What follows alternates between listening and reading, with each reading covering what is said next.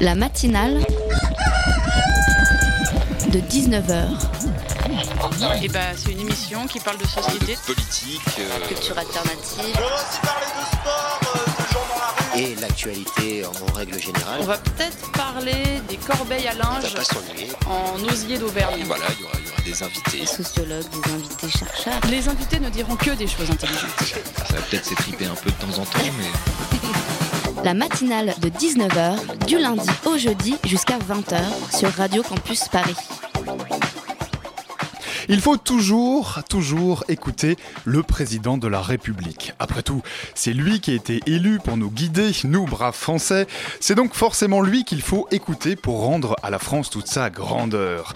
Hier, mercredi donc, Emmanuel Macron était aux États-Unis où, après avoir rencontré le président américain, il s'est adressé à une centaine de jeunes étudiants de Washington réunis pour une Town Hall Meeting, une assemblée publique. Et voici que notre président explique à ces étudiants américains qu'ils ont une responsabilité, oui, qu'ils doivent apprendre, mais aussi questionner la société. Et soudain, cette phrase You don't, always have to follow the rules, that's bullshit En bon français dans le texte, vous ne devez pas toujours suivre les règles établies, c'est des conneries On pense bien sûr amicalement à tous les zadistes de Notre-Dame-des-Landes, aux étudiants et étudiantes qui bloquent les facs, au personnel soignant, aux avocats qui se battent contre le manque de moyens. Eux aussi donc pourront désormais s'affranchir des règles parce que, je cite le président, c'est des conneries. Mais vous connaissez le dicton qui fonctionne très bien avec les présidents de la République. Faites ce que je dis, ne faites pas ce que je, ne faites pas ce que je fais. La matinale de 19h, le magazine de Radio Campus Paris. Bienvenue à tous dans la matinale de 19h. L'Europe s'apprête à débourser un demi-milliard d'euros en faveur des industries de l'armement. L'objectif est la création d'un fonds européen pour la défense, une entité qui reste encore assez floue. Pour en parler et mieux comprendre la situation du commerce des armes aujourd'hui en Europe, nous serons au téléphone avec Laetitia Sédou de l'ENAT, c'est le réseau européen contre le commerce des armes. Et puis en deuxième partie d'émission, on parlera du collectif AYA qui organise une exposition sur le street art dans la galerie de, la Maison des Initiatives Étudiantes près de Bastille, juste à côté de nous. Donc, on parlera avec eux de cet art, de cet art si particulier, cet art de rue. Ce sera à 19h35. Il y aura la chronique de Radio Parleur, évidemment, comme tous les jeudis à 19h30. Alors, restez bien connectés puisque, comme le dit le générique de l'émission, les invités ce soir ne diront que des choses intéressantes. Au cours des dernières années, les autorités égyptiennes ont choisi la répression sous prétexte de rétablir la stabilité dans le pays. Certains pays ont suspendu leur transfert d'armes suite à la mort de centaines de manifestants tués par les forces de sécurité en août 2013. Mais pas tous. 12 des 28 États membres de l'Union européenne ont continué à fournir des armes sans s'inquiéter de se rendre complices d'homicides, de disparitions forcées et de tortures. Qui sont-ils? L'Allemagne, la Bulgarie, Chypre, l'Espagne, la France, la Hongrie, l'Italie, la Pologne, la République tchèque, la Roumanie, le Royaume-Uni et la Slovaquie. Même situation au Yémen. Alors que de nombreuses informations confirment que la coalition dirigée par l'Arabie saoudite mène des attaques directes contre des hôpitaux et des cibles civiles, des États membres et signataires du traité sur le commerce des armes continuent de fournir des armes. Conflit en conflit, ce qui bouge ne bouge que pour une chose, le profit. Voilà cette petite introduction qui était réalisée par Adèle, notre réalisateur, qui donne une petite idée, qui donne introduit un peu le sujet parce que on parle tout de même de quelque chose de grave. Un demi milliard d'euros, c'est la somme qui vient d'être débloquée par le Parlement européen pour le développement d'équipements d'armes pour les deux années à venir. Des subventions qui s'ajoutent aux 90 millions euh, déjà approuvés pour la période 2017-2019. Alors cette abondance de subventions européennes vers l'industrie de la défense et de l'armement, elle est étonnante. Et pourtant, ce pourrait n'être qu'un début. Euh, Laetitia Sédou, bonsoir. Est-ce que vous m'entendez, euh, Laetitia Sédou Euh, Vous êtes lobbyiste pour l'ENAT, c'est le réseau européen contre le commerce des armes. Vous êtes en direct avec nous par téléphone depuis Bruxelles, je crois comprendre, on me fait signe qu'on a quelques petits problèmes techniques dans la liaison. Est-ce que vous m'entendez, Laetitia Sédou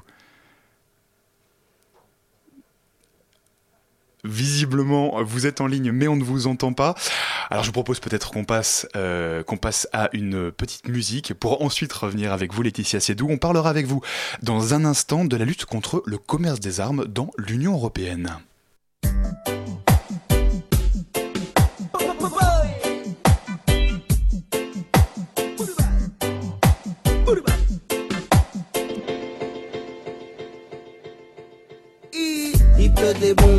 les bombes, c'est l'hécatombe. Hey, et quand ça tombe, comme l'automne qui gronde, c'est dans ce monde, les propagandes abondent. La fin du monde, dans moins d'une seconde. Hey, il pleut des bombes, les bombes, c'est l'hécatombe. Et quand ça tombe, comme l'automne qui gronde, c'est dans ce monde, les propagandes abondent. La fin du monde, dans moins d'une seconde. À la guerre comme à la guerre, pour pas la suite l'annonce. À gauche, à droite, derrière, devant, une alerte à la bombe. Alerte, alerte, sonner l'alarme, ça fait fuir tout le monde. Paris, c'est Motati, s'effondre l'espace d'une seconde. Les CRS et la police de la ville font la ronde. Des radios dans tous les quartiers en parlent sur les ondes. Mais les politiciens, eux seuls connaissent la réponse. Les politiciens, eux seuls connaissent la réponse. Quand il pleut des bombes, les bombes c'est les catombes. Et quand ça tombe, comme le tonnerre qui gronde, c'est dans ce monde, les propagandes abondent. La fin du monde, dans moins d'une seconde, il pleut des bombes, les bombes c'est les catombes. Et quand ça tombe, comme le tonnerre qui gronde, c'est dans ce monde, les propagandes abondent. C'est dans ce monde, marcher dans les rangs. Oh oh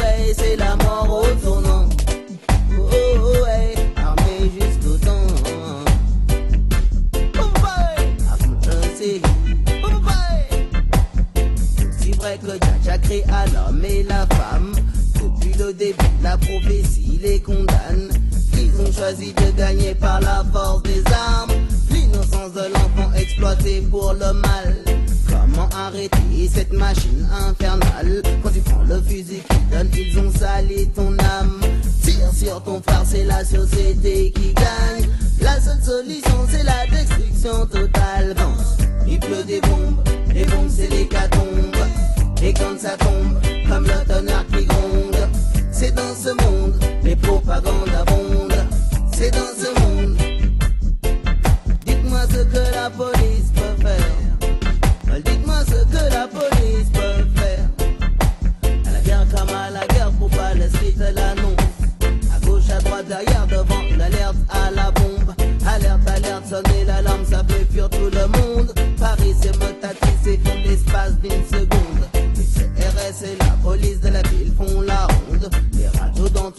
Quartiers en parlent sur les ondes. Mais les politiciens, eux seuls connaissent la réponse. Oui, les politiciens, eux seuls connaissent la réponse. Quand il pleut des bombes, les bombes c'est les catombes. Hey, et quand ça tombe, comme le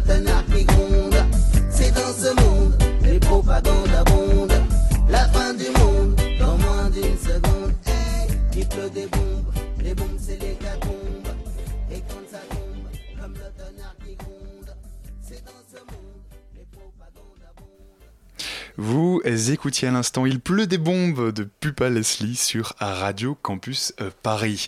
Voilà, c'est qui nous fait euh, assez bien la transition euh, avec le sujet dont nous essayons de parler ce soir, qui est le commerce des armes dans l'Union européenne. Je le disais tout à l'heure, on était, on est normalement en ligne avec Laetitia Sédou, qui est lobbyiste pour, ou plutôt chargée de programme pour l'ENAT, le réseau européen contre le commerce des armes. Bonsoir.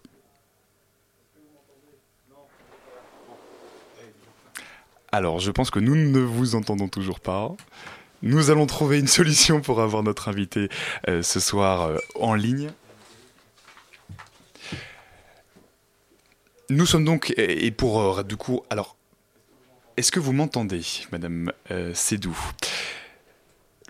Ce dont nous parlons donc ce soir, hein, c'est d'un demi-milliard d'euros euh, qui était débloqué par euh, le Parlement européen en faveur euh, des industries de l'armement. L'objectif, c'est la création d'un fonds européen pour la défense. Euh, c'est un- une entité qui reste encore assez floue, qui existe depuis le traité de, Lisbonne, qui commence du coup à recevoir des financements, mais on ne sait pas exactement à qui et de quelle façon seront attribués ce budget. La question, évidemment, euh, que nous allons essayer de voir avec notre invité Laetitia Sédou, euh, c'est de voir euh, comment nous en sommes arrivés là, comment on en arrive à débloquer un demi-milliard d'euros pour l'industrie de l'armement d'un côté, sans avoir forcément de contrôle sur ce qui se fait derrière. Et puis, la question, évidemment, c'est de savoir concrètement si on souhaite, en tant que, si on souhaite subventionner le commerce des armes, et voir quelle est la situation aujourd'hui de la vente des armes en Europe, au sein de l'Union européenne, mais également dans le monde. Notre invité ce soir, Laetitia Sédou, que nous essayons d'avoir au téléphone travail pour l'ENAT, c'est le réseau européen contre le commerce des armes. Euh, c'est un réseau assez large qui regroupe des individus, qui regroupe des associations. Euh, leur objectif, évidemment, c'est euh, notamment de faire du lobbying auprès des institutions européennes pour parvenir, du coup, à leur objectif. Est-ce que vous m'entendez, Laetitia Sédou vous m'entendez, merveilleux. Euh, alors bonsoir, très heureux de, vous avoir en ligne. Euh, on vous appelle du coup depuis Bruxelles. Euh, première question simplement, hein, du coup j'ai l'occasion de, de, bien poser le contexte. On parle d'un demi-milliard d'euros, c'est la somme qui vient d'être débloquée par le Parlement européen. ces subventions européennes, elles vont profiter à qui concrètement Alors elles vont profiter essentiellement au industriel de la défense militaire, donc des industries et des centres de recherche, surtout recherche appliquée euh, dans les domaines de développement militaire, de technologie militaire, on va dire. Alors comment est-ce qu'on en est arrivé là? Parce qu'un demi-milliard, ça semble un, demi-milliard d'euros, ça semble énorme.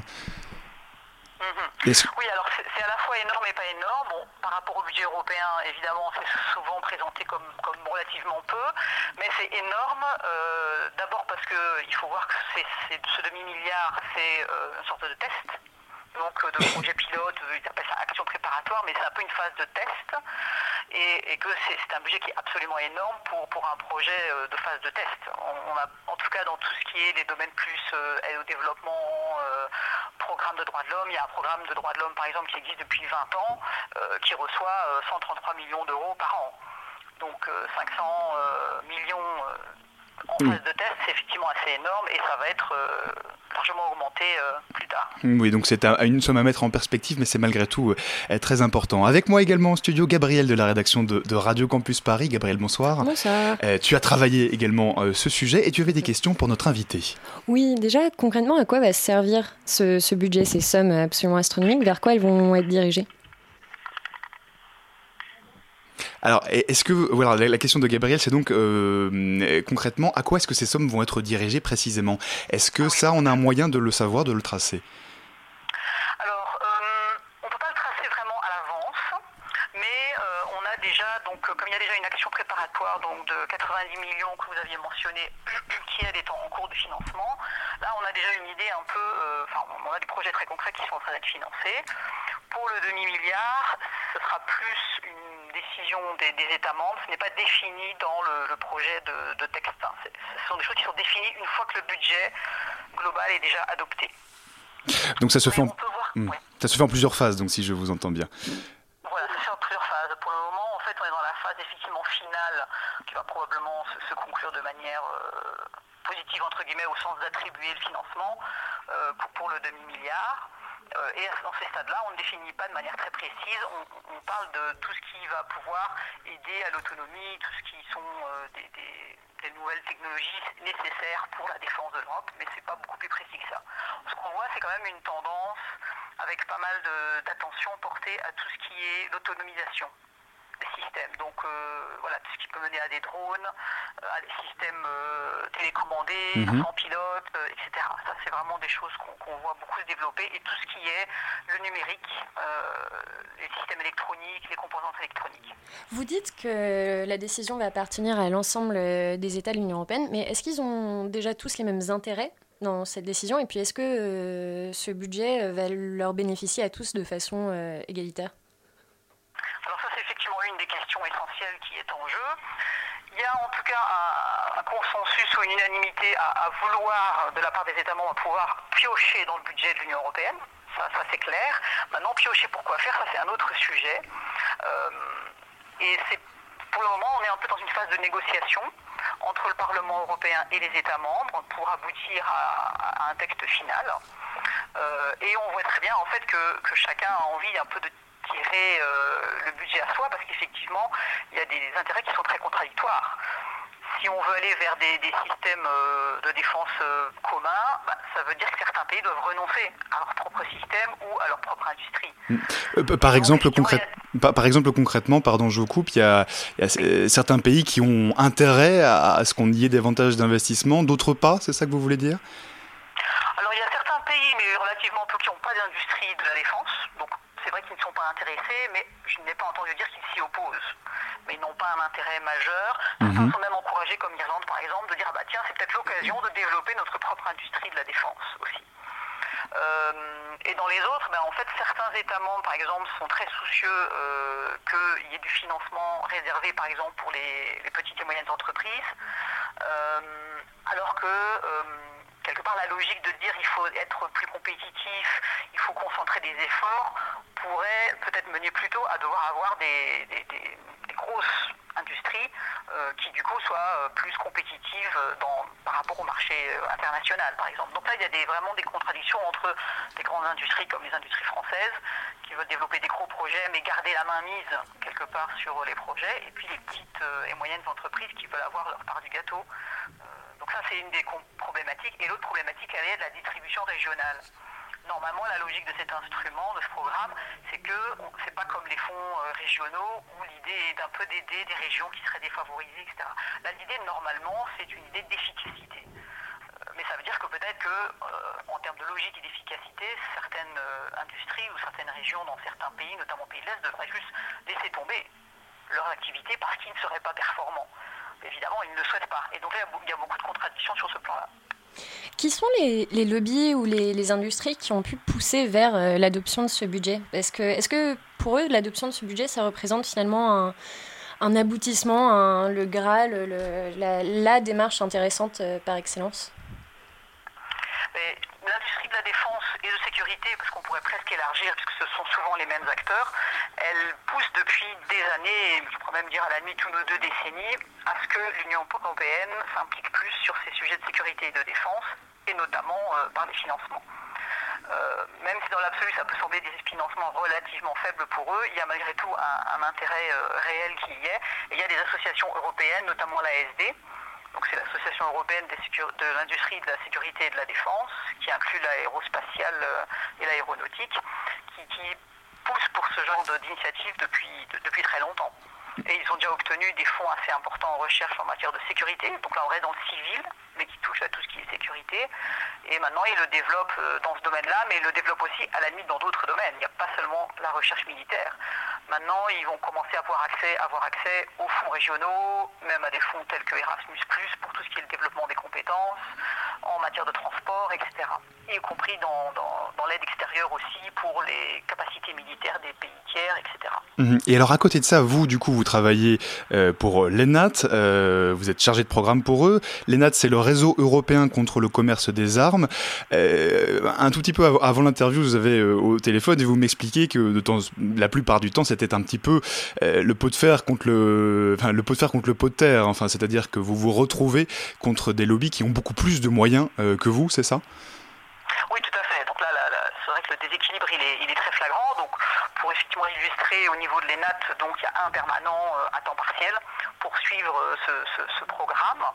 Euh, et puis, face à, face à nous, effectivement, il y a l'industrie avec son association européenne, dans laquelle on retrouve toutes les grandes industries euh, européennes. Euh, Donc, on retrouve euh, Airbus, euh, Leonardo, euh, Thales, etc. Euh, on retrouve des associations nationales.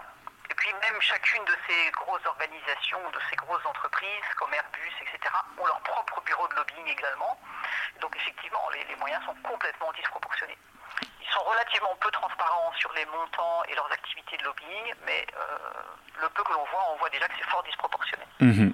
Laetitia Siedou, vous travaillez pour l'ENAT, vous êtes en direct avec nous depuis Bruxelles. On continue à parler euh, avec vous du commerce des armes euh, et du budget européen en faveur du commerce des armes dans quelques instants, juste après une petite pause musicale.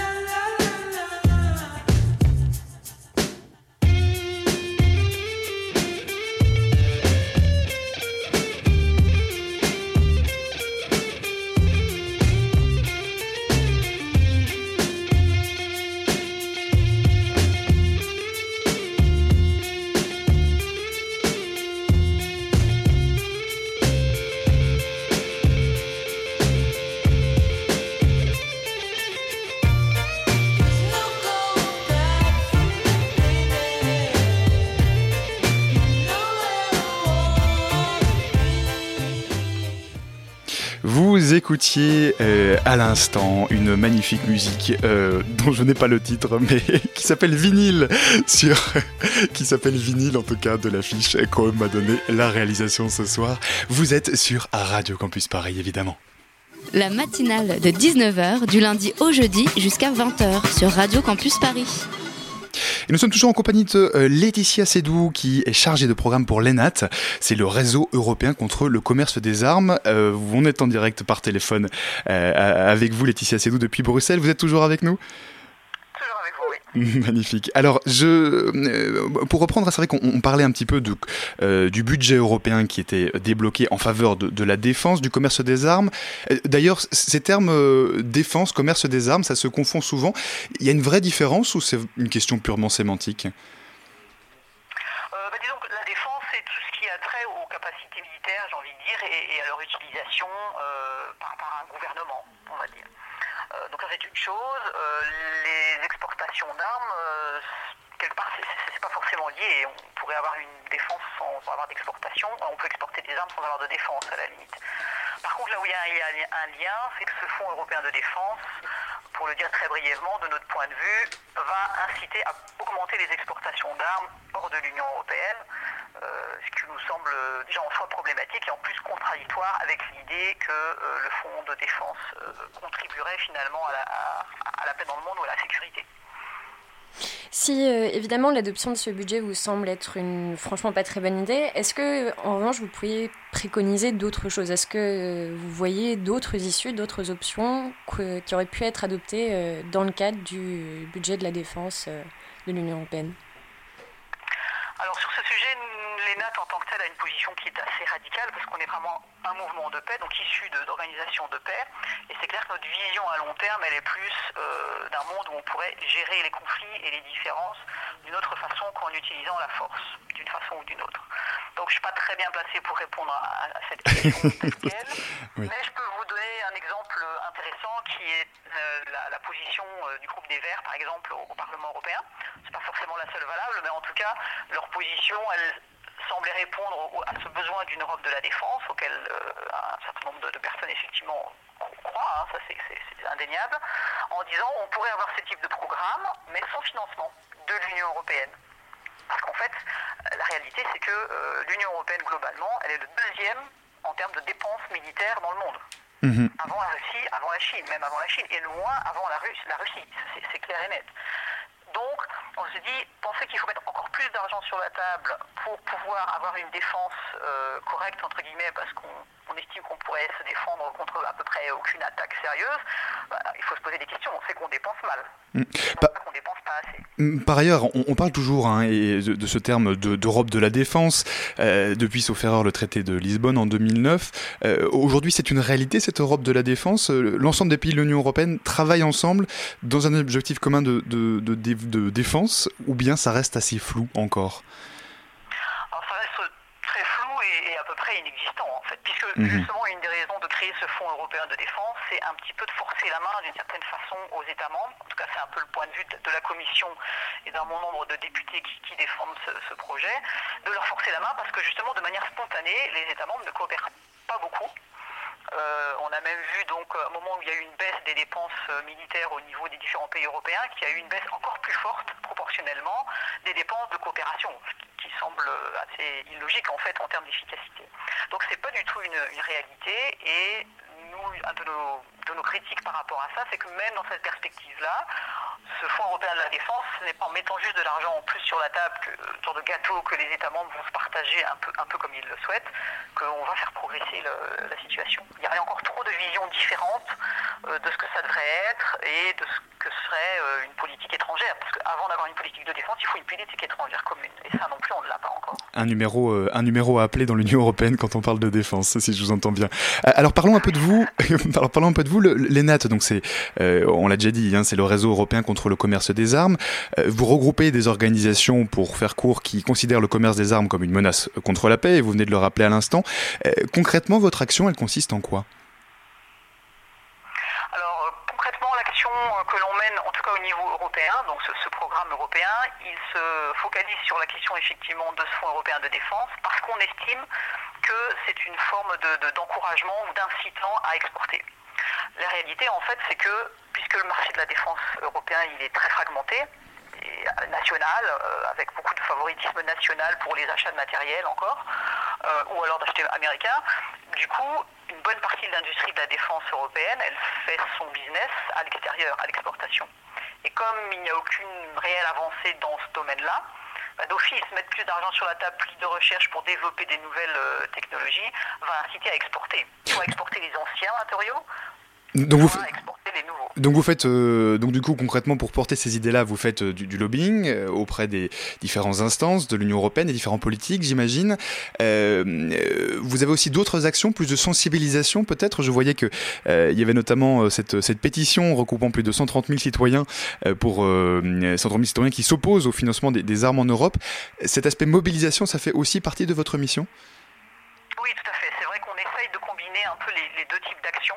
On a un peu d'activités qu'on appelle donc de plaidoyer, où on contacte directement euh, surtout les parlementaires euh, qui sont quand même plus ouverts et plus faciles d'accès pour les sensibiliser à nos, à nos arguments. mais on, ne se limite pas à ça, d'abord parce qu'on n'a pas des moyens très très puissants pour contrer le lobbying qui est fait par, par l'industrie, et surtout parce qu'on pense que c'est surtout un sujet dont les citoyens doivent se saisir. Et donc on a effectivement lancé cette pétition avec WeMove, et on essaye d'utiliser plus aussi les médias, donc les membres nationaux de l'ENAT essayent aussi de sensibiliser leurs publics nationaux, d'avoir euh, plus de, voilà, d'écho dans la presse par rapport aux, actions euh, que l'on mène. Hum, hum, hum. Et d'ailleurs, vous êtes sur Radio Campus Paris ce soir. Euh, vous parlez de national, d'intérêt, d'opinion publique nationale. Comment se positionne la France concrètement aujourd'hui par rapport à, ce, à ce nouveau financement européen de la défense?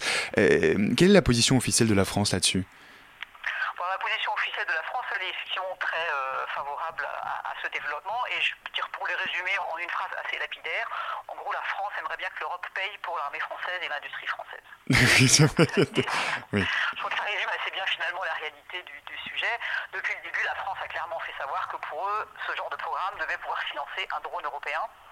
Euh, ou, ce genre de, développement où l'industrie française euh, garderait euh, la main mise. Et donc il y a une certaine ambiguïté parce qu'effectivement tout ce qui irait vers trop d'européanisation n'est pas forcément bien vu par l'industrie militaire française parce qu'ils ont quand même des relations très privilégiées avec le gouvernement français et qui n'ont pas trop envie de le perdre. Donc c'est un peu, voilà, on veut la part du gâteau la plus grosse de préférence sans trop donner en échange en même temps. Hum, et une dernière question, Laetitia Sédou. La France aujourd'hui est un producteur d'armes important euh, par rapport à ses voisins européens ah oui, tout à fait. Je dirais que surtout avec la perspective du Brexit, euh, une fois que l'Angleterre quitterait l'Union européenne, euh, la France va être probablement la première puissance militaire, aussi bien industrielle qu'en termes de capacité, de, l'Europe. Hein. Et ensuite viendrait l'Espagne, l'Italie, l'Allemagne et peut-être la Pologne éventuellement. Donc un gros enjeu aussi pour, euh, pour la France et puis du coup, euh, d'où l'importance de, sensibiliser l'opinion publique, euh, si je vous entends bien sur, sur ce sujet. Laetitia Sedo, merci beaucoup. Donc je rappelle hein, que vous êtes chargée de programme pour l'ENAT, le réseau européen contre le commerce des armes. Si on veut un peu suivre vos actions, voir un peu ce que vous faites concrètement, on peut aller sur votre site internet, sur le site de l'ENAT, voir vos actualités. Donc il y a enat.org et puis on a une page, page Facebook aussi qu'on peut trouver qui s'appelle No EU Money for Arms. Euh, mais il y a aussi les liens directement depuis la page euh, du site euh, vers la pétition, etc. Bah, très bien, on mettra évidemment ces informations dans le podcast de l'émission. Merci encore à Laetitia Sédou, pardon pour les problèmes techniques, mais merci d'avoir été en direct avec nous ce soir sur Radio Campus Paris.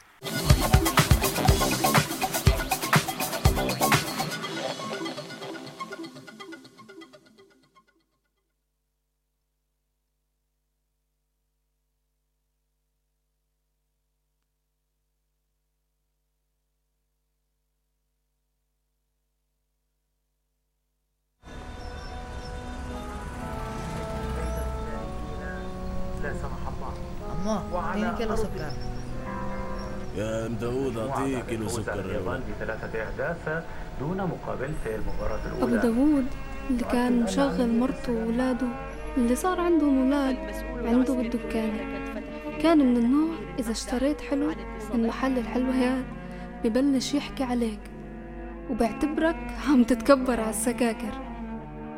بالوقت اللي طلع إبراهيم من البيت وراحت مريم تهدي أمها لأنها كانت عارفة إنه في مصيبة جاي. كان أبو داوود قاعد عم يحسب الديون لما إجا الشيخ على الدكانة فيه السلطات التركية مع الجانب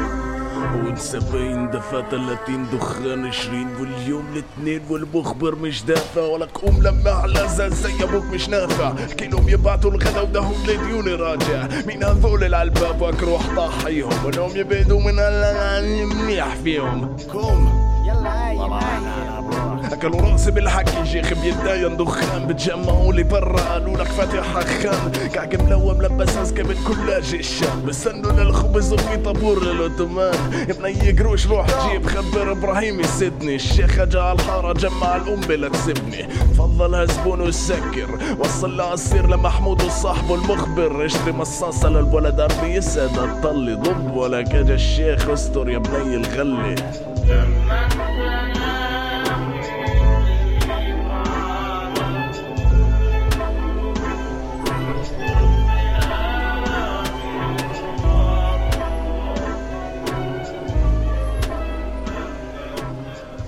السلام عليكم. يا لينا لا لا لا شيخ. السلام عليكم أبو داوود كيفك؟ إن شاء الله تمام. بدي أغلبك قلب الطون وسردين وذره كمان. الجو حامي يا أخي مبلول أقول طالع من حمام. ما صدقت أوصلك من عند الخضر. جي كتير عرقان.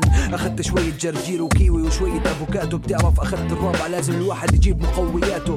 هاي خلص الطابعه بطل في مجال تنعاد. أنت عارف الله ميسرها وأنا رجل مزواج.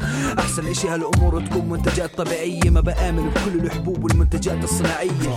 الطب العربي أفضل من كل هالحكي الفالص وامراض وأعراض جانبية والواحد يا أخوي مش ناقصه. والله يا شيخ بالك راح انت السر. أبو داوود أحسن تجارة التجارة مع الله. حطيت هالأغراض خلص خليني أروح. يلا سلام عليكم أخي.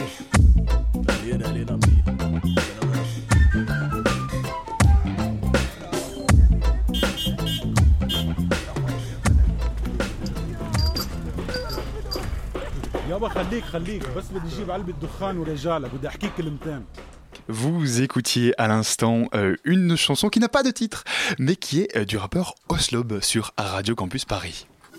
La matinale de 19h, le magazine de Radio Campus Paris. Depuis plus de six ans que les exilés squattaient l'immeuble insalubre du 22 rue Colonel Fabian à Aubervilliers. Ce lieu euh, était devenu une véritable institution pour les exilés africains francophones arrivés à Paris. Le 4 avril, les quelques 140 personnes qui occupaient le squat dans des conditions très précaires ont été expulsées simplement, sans solution euh, de relogement.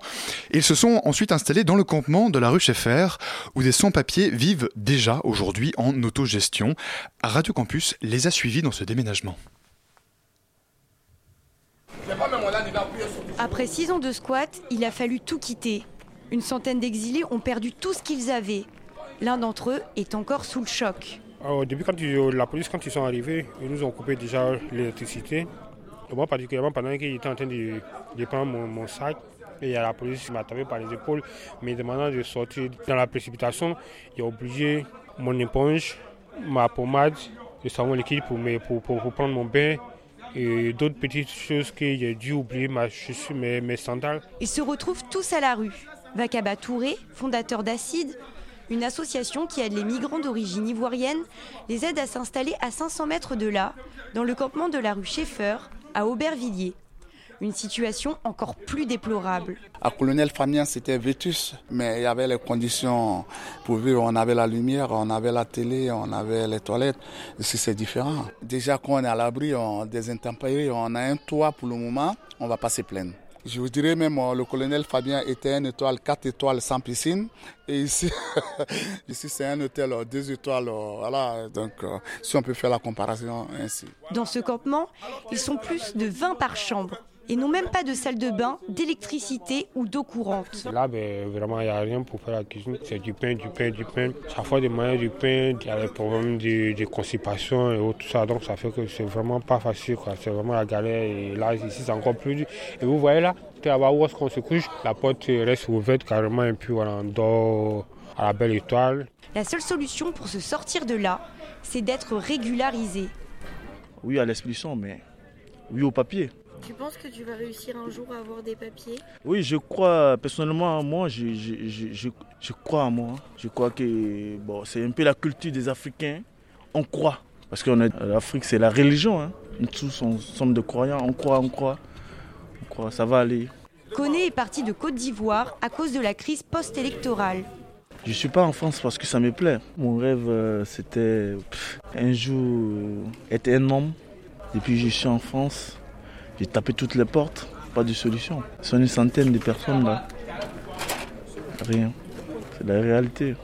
Un peu cachée de la France peut-être. Et la situation va encore s'aggraver. Selon la mairie, les migrants vont être expulsés le mois prochain. Le promoteur envisage de construire sur le campement. Voilà, c'était un reportage d'Annabelle Martella, de notre partenaire Radio Parleur. Vous pouvez euh, retrouver bien sûr tous les articles et les reportages sonores sur le site de Radio Parleur, notre euh, partenaire. Euh, leur site internet, c'est tout simplement radioparleur.net. La matinale de 19h, le magazine de Radio Campus Paris. On va à présent euh, parler de toute autre chose. On va parler d'art urbain et de street art avec le collectif Aya qui organise justement une exposition sur le sujet dans la galerie des, de la Maison des initiatives étudiantes près de Bastille. C'est donc à côté de chez nous hein, parce que oui, si vous ne le savez pas, euh, nous diffusons juste à côté de Bastille en plein centre de Paris et donc ce sont en quelque sorte des voisins qui nous rendent visite ce soir. Bonsoir. Alors beaucoup de monde autour de la table, hein, trois personnes pour être précis. Bonsoir Michel, bonsoir Ronan. Bonsoir. Bonsoir Nori. Bonsoir. qui s'approche tout doucement du micro pour nous dire bonsoir. Et puis avec moi aussi en studio, Nina de la rédaction de Radio Campus Paris. Bonsoir Nina. Bonsoir. bonsoir. Alors, euh, petite question d'abord en, en, introduction de ce sujet. Euh, alors vous, vous faites tous les trois parties donc, du collectif euh, Aya qui organise cette exposition. Euh, J'ai un peu hésité sur euh, le mot art urbain, street art.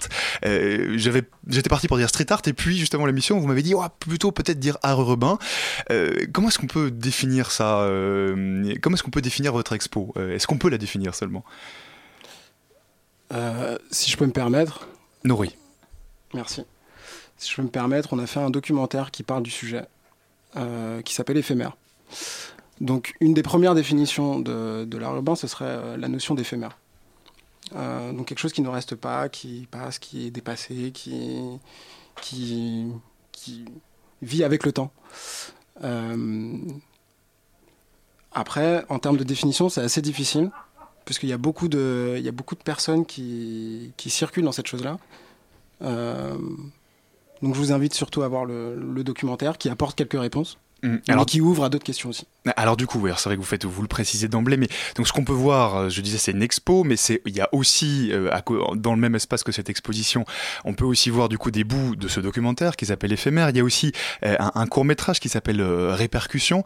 Euh, on, on, va sans doute un petit peu du coup pouvoir parler de, de, de tout ça. mais ce qui frappe d'abord, hein, j'ai été la voir tout à l'heure puisqu'on est, on est juste à côté, on est voisins. Quand, quand on rentre dans cette expo, il y a plein de couleurs. il y a des certaines œuvres qui sont en noir et blanc, d'autres qui sont en couleur avec différentes formes. Euh, c'est un choix, ça, d'avoir de, de, mélanger comme ça un peu les, les, les genres, les couleurs, les formes? Euh, Honnêtement, Michel. On, on, a choisi les artistes.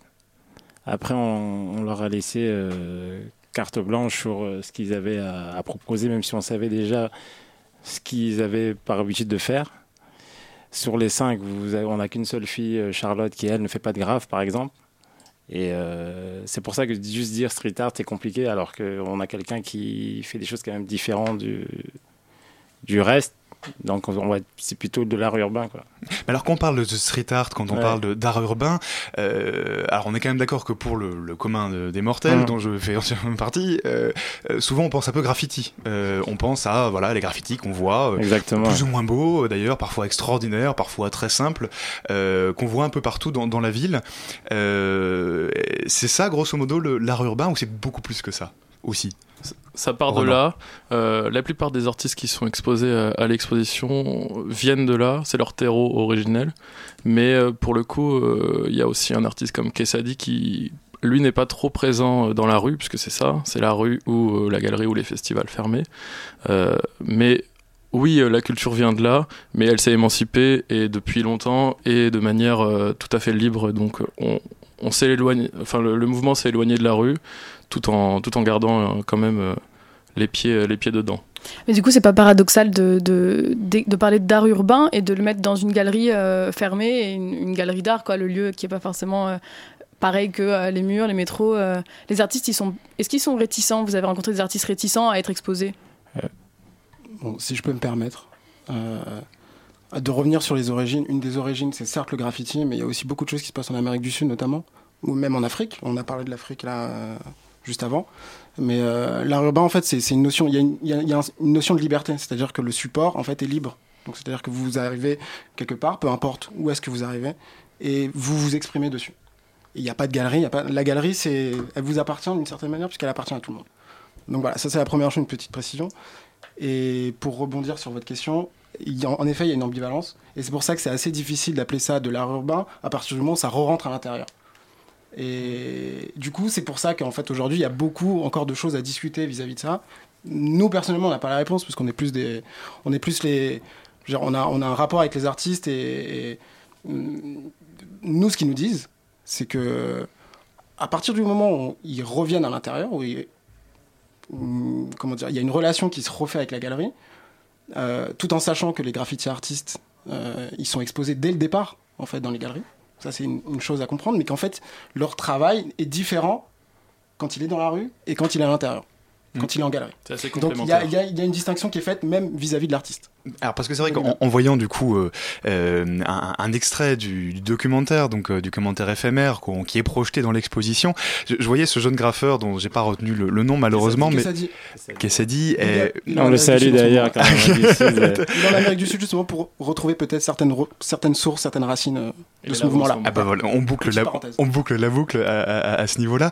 Et il, semblait dire que euh, d'un côté, on interdisait euh, aux graffeurs certains espaces dans la ville, on mettait des amendes systématiquement, et puis de l'autre, euh, on proposait en fait euh, des endroits bien réservés où les graffeurs pouvaient, euh, voilà, pouvaient s'exprimer. Et lui disait, bah ça c'est complètement débile, ça me donne absolument pas envie de- d'exprimer mon, d'exprimer mon art. Si je peux faire un commentaire par rapport à ça, je pense que ce qu'il voulait exprimer, même si je ne sais pas qu'est-ce que ça dit, c'est que dans l'origine du street art et comment le mouvement s'est fait au niveau des, des, des exploitations des espaces publics et les risques qui vont avec, à l'époque, on s'est arrivé notamment en France, parce que là, pour le, coup, le documentaire euh, est quand même très axé sur l'art urbain en France.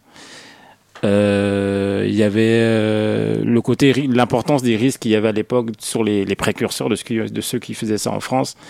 Euh, Aujourd'hui, se rendent compte qu'il y a un effet mode. Il y a un effet mode qui, où, ben, comme tout mouvement qui marche bien auprès des jeunes, ben, il y a de la récupération de grosses machines. Et euh, du coup, ben, les artistes, euh, les vrais, les puristes, euh, ont du mal des fois à se situer sur le fait qu'il y y a de la récupération. Est-ce que j'y vais ou pas? Est-ce que je les suis dans ce projet ou pas? Et donc, euh, c'est pas évident. Même avec les artistes avec lesquels on, travaille sur cette projection, eux-mêmes encore ne sont pas d'accord entre eux sur le, débat de est-ce que le street art a sa place en galerie ou pas? C'est un éternel débat. On a essayé de amener des ouvertures sur la discussion grâce au documentaire. On a recueilli des témoignages de différentes personnes, différents profils, différents artistes de différentes générations. Mhm. Le débat reste ouvert, honnêtement. le débat reste ouvert. Alors, vous, vous, êtes tous les- vous faites tous les trois parties, hein, euh, Michel Renan et, et Noré du, du collectif, euh, donc du collectif Aya. Euh, J'ai du coup trouvé dans votre expo un petit manifeste, euh, qui est le manif, je suppose le manifeste du, du collectif. Le titre c'est Manifeste pour l'inconnu. Je voudrais juste du coup lire le début. Euh, non mais parce que j'ai trouvé ça, j'ai trouvé ça génial. Euh, le début, alors je, je lis le manifeste. Ça dit le passé est une leçon qui s'oublie, le futur une carotte déjà entamée, quand le présent est un cadeau sans emballage. Alors visiblement, visiblement, visiblement tout le monde est mort de rire euh, On est lyrique, on est lyrique. L'art, c'est abstrait. Faut savoir que l'art, c'est abstrait. Vous, vous étiez tous bourrés au moment de rédiger le manifeste. Mais pour est le coup, je fais une passe à nourrir sur. euh, je pense qu'il peut mieux que moi commenter. Tout est conscient. Bon, en fait, il y a beaucoup de choses Oui. là-dedans. L'idée, en fait, c'est d'essayer de, d'essayer de mettre les gens à l'aise. Donc, euh, en fait, on reste dans le flou pour essayer d'amener les gens vers nous. C'est-à-dire qu'on ne veut pas se positionner sur quelque chose de, de complètement défini et tout, à l'image de, à l'image de la vie, j'ai envie de dire. Parce que le, le premier qui me sortira une définition précise de ce qui se passe actuellement, euh, je l'invite à venir parler avec nous. Mais euh, l'idée, C'est de laisser tout ouvert. c'est de laisser une ouverture. Mm. Donc, Donc, voilà. donc voilà, oui. Donc, donc, euh, quand on dit que la mutualisation est un devoir, l'itinérance un droit, la liberté préfabriquée un interdit, évidemment, chacun comprendra un petit peu ce qu'il veut entendre. Si je, semble. je vous suis on prend bien. position aussi, on est capable.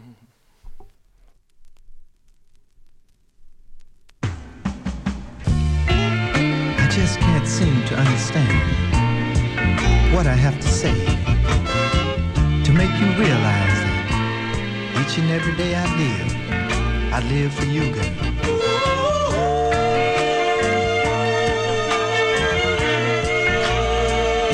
I lay awake nights restlessly because I need you. This lonely feeling cuts me deep because I need you, dear.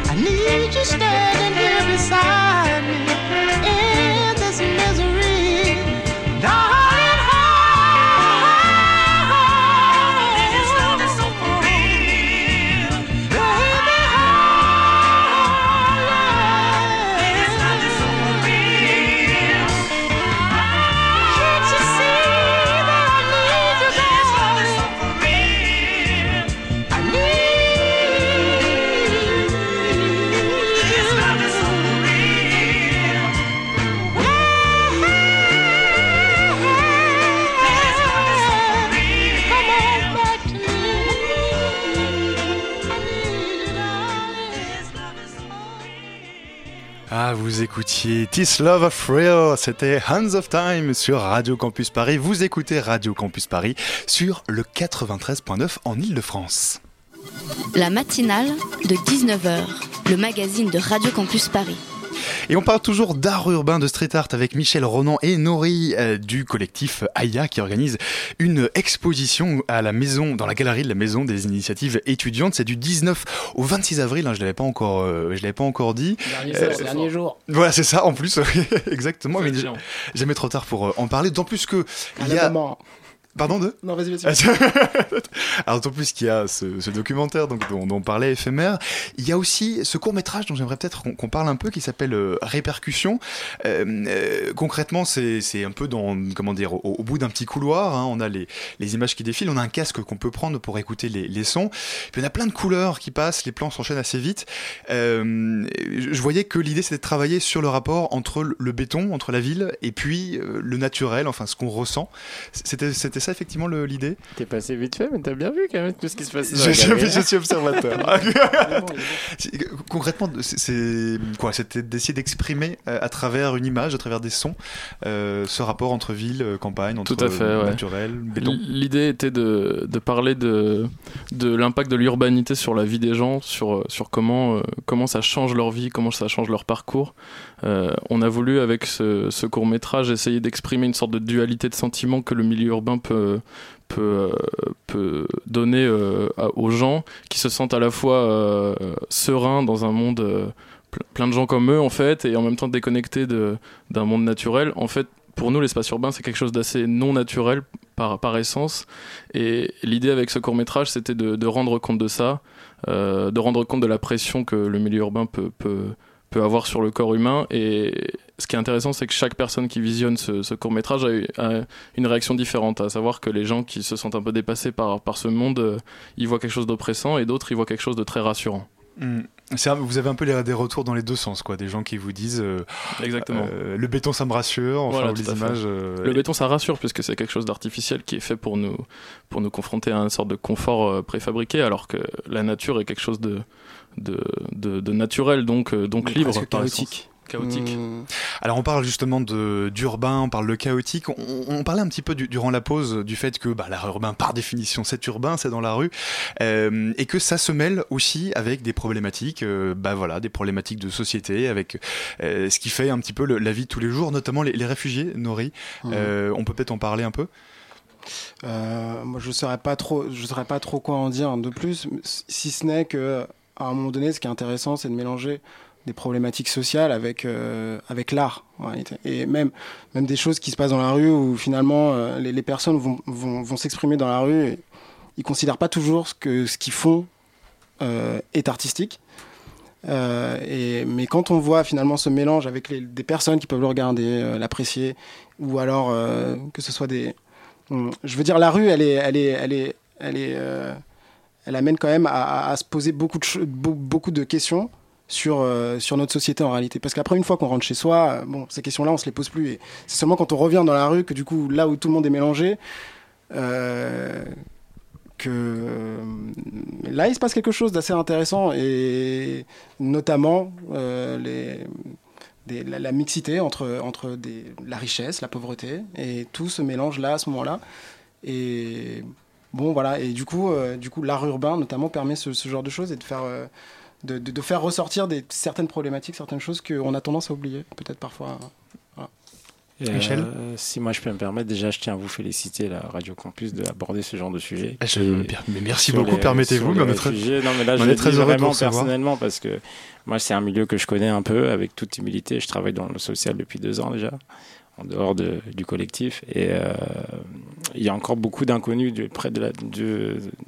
auprès du large public sur ce qui se passe dans ces campements, dans ces gymnases euh, de, migrants. Mais euh, c'est important que la France sache qu'ils sont là, qu'ils comptent aussi et que leur, leur vie est aussi importante que la nôtre, nous qui avons des vies plutôt, on va dire, aisées entre Et euh, ce qui est intéressant pour revenir sur l'art euh, urbain ou le street art, comme vous voulez, c'est que c'est un niveau où tout le monde est au même, euh, sur le même pied d'égalité. C'est-à-dire que même les artistes confirmés, qui sont reconnus sur leur graphe dans la rue et tout, eh ben, ils respectent que quelqu'un de moins talentueux que lui puisse venir euh, repasser son, tag ou son graphe. euh. Et euh, moi, personnellement, j'aime beaucoup ce côté-là. Au niveau de la rue, ben, tout le monde est au même pied d'égalité. Moi, je pense que même si on, a- on aurait du mal à l'appeler de l'art, c'est une des choses les plus populaires qu'on puisse connaître, une des choses les plus démocratiques. La démocratie en direct, Exactement. dans ta rue. En direct, en live. Et pour revenir à, à l'expo, là, vous, vous finissez ce soir. C'est quoi le bilan de l'expo et qu'est-ce que vous allez faire après euh, comme prochains événements? Parce qu'il y a eu beaucoup de monde de la semaine dernière euh, au vernissage. On- y a vraiment vous beaucoup de étiez monde là dans la rue. Non. En, tout cas, en tout cas, merci à tous ceux qui sont venus. Merci à tous ceux, qui sont. ça. mais Merci à vous de nous donner l'opportunité de s'exprimer et merci à tous ceux qui sont venus au vernissage et aux autres événements qu'il y a eu. et- et du coup, concrètement, ça, pour la suite, alors par exemple le documentaire euh, et, et le, et le court métrage, ça, on va pouvoir les retrouver sous différents types de formats. Euh, on attend, on attend euh, différentes propositions, on attend de voir comment on peut encore exploiter au mieux le, le documentaire. On, on- on vient à peine de commencer à le montrer à, un- à un certain public. Maintenant, euh, ce sera, je peux vous dire d'emblée que ce ne sera pas tout de suite mis sur euh, YouTube euh, comme ça. Il y a mais, des euh, projections prévues dans Paris, ouais. Il y a encore ouais, d'autres projections de prévues. Peut-être même Il- à Lyon. C'est ça. même à Lyon, ouais. Il y a des salles qui nous, ont, qui nous ont déjà contactés pour éventuellement le projeter chez eux. Donc, à voir. Mais déjà là, on savoure cette semaine euh, qui a été quand même costaud pour nous. C'était la première fois qu'on se retrouve dans une galerie. euh, On a fait des trucs tous les soirs, concerts. C'était si je peux me permettre, si, si je peux me permettre un dernier, com- de- de- un dernier commentaire, euh, Aya, c'est un collectif complètement hybride. Et euh, c'est-à-dire qu'on a cette fois-ci exploité la thématique de l'art urbain, mais qu'en réalité, euh, on, est, on, est, on est dans une chose. euh, Enfin, on, on a, on a énormément de thématiques à aborder. Donc là, cette fois-ci, c'était de l'art urbain. La prochaine fois, ce sera autre chose. Et Donc, vous ne savez pas qu'est-ce qui arrive. ça. Sachant que- Et ça va taper Et ça dur. peut, et ça peut, ouais. ça va taper dur. Sachant que pour ceux qui nous suivent depuis le début, ils savent qu'on a commencé par l'événementiel, donc beaucoup de soirées live, musique et tout. Aujourd'hui, on est en galerie, donc qui sait toujours Qui sait ce que demain nous amènera. Et puis, et puis j'aimais beaucoup aussi, euh, à- juste à droite de l'exposition en rentrant, il y avait un petit coin, euh, comme un coin pour enfants, avec euh, des, des petits des pliages avec des couleurs. Euh, donc voilà, ça donne de la Et- couleur. Et, et même ça, ça a une origine. Ça, ça vient de, de familles qu'on a ramené de. Je vais pas tout raconter, mais d'un centre social euh, samedi avec euh, Big Up à l'ordre urbain, qui est un des artistes qui expose à la Big galerie big up. et qui a, a organisé un atelier pour les, les jeunes en difficulté et les, qui les a initiés au dessin. Et donc voilà. Vous êtes le collectif Aya, euh, le court-métrage c'est Répercussion, le documentaire éphémère, s'appelle Éphémère. Merci beaucoup Michel, Merci Ronan et. Nori d'être venus nous parler ce soir. Merci à vous. Mais, merci à euh, vous. La matinale, c'est déjà tout pour aujourd'hui. Merci à Nina et Elsa qui ont préparé cette émission. Merci également à Adèle qui était à la réalisation ce soir. Et Dieu sait que c'était compliqué d'être à la réalisation ce soir sur Radio Campus Paris. Tout de suite, restez bien connectés sur Radio Campus Paris puisque c'est Numérix qui arrive dans vos oreilles. Bonsoir. Bonsoir Alban. De quoi allez-vous nous parler ce soir Eh bien, je dois vous dire que vous êtes viré puisque vous allez être remplacé par un algorithme qui posera des questions bien plus Oh intéressantes. On va parler d'algorithme. Ah bah du coup je vais suivre ça avec grande attention. D'ici là le podcast de la matinale sera sur Radio Campus Paris d'ici quelques euh, moments et sur notre page Facebook la matinale de 19h. Bonne soirée à tous, vive la radio.